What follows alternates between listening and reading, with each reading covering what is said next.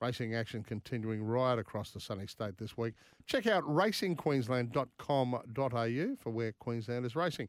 Uh, plenty of interest uh, for the Queenslanders, Chris, this week. Antino, Antino we know, is in the Toorak, but uh, we'll talk about that a little later on because last night we had the uh, the Thoroughbred Awards, the, the, the Queensland Thoroughbred Awards. We, We we, look, we, We knew did.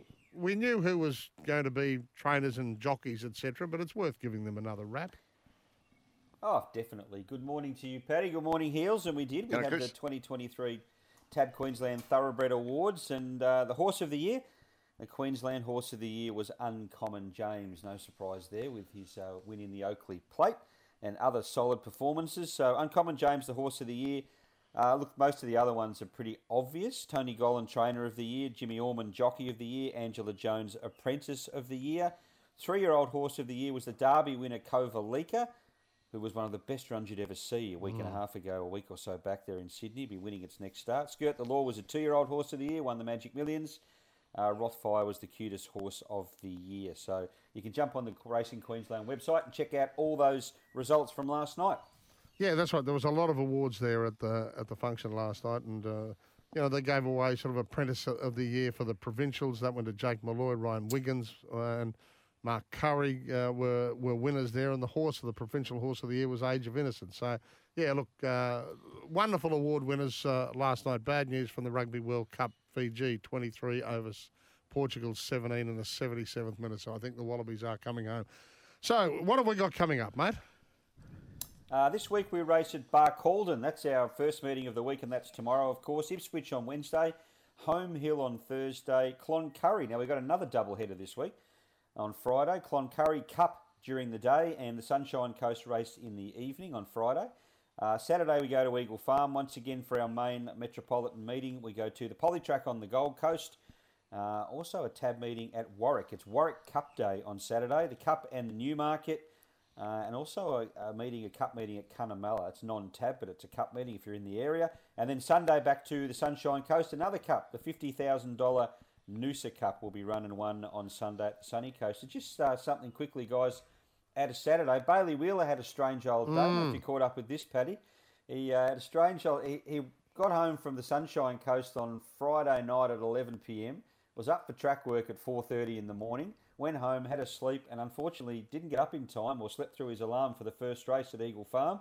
Uh, missed out there and probably missed a winner, I would say, and then rode the winner of the listed Queensland Cup and another winner. So what turned out a poor start to the day ended up a good day for Bailey. See what happens when you get enough rest?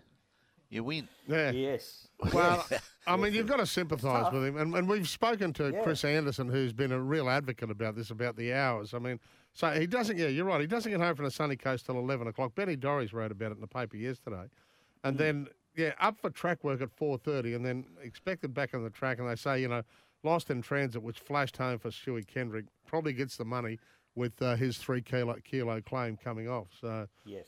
Yeah, it's uh, it's not an easy caper. We had Bailey on last week, and he's in he's in great form. But uh, yeah, it's not an easy caper, is it? No, and then he's, uh, you know, they're expected to go to the races and not get anything wrong because everyone's watching.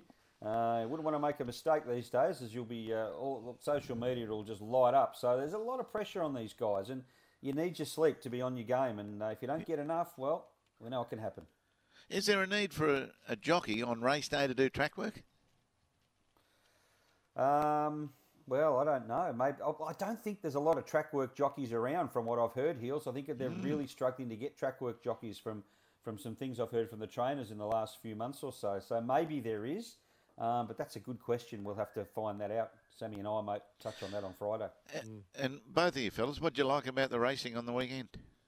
Uh, I think Bailey was the highlight, of course, winning that uh, listed race, uh, the Queensland Cup, which was a good effort on Fancy Man for Annabel Neasham. Yep. Uh, now the uh, well, he now rides for Annabel Neasham, so they keep saying that he might end up in Sydney. We'll have to wait and see. Right. But that was the highlight uh, on the day. It Was just your uh, average sort of meeting, off-season meeting. But uh, so I look for Stuart Kendrick got another winner, and Mark Curry got Coddy home, which was a very good run last up. Probably a, a promising type that can go on and, and win other races. Cotty.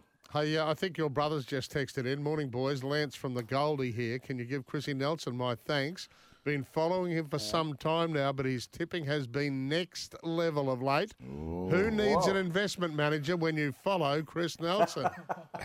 That's from Wow, Lance Nelson they had on the relatives Gold on Coast.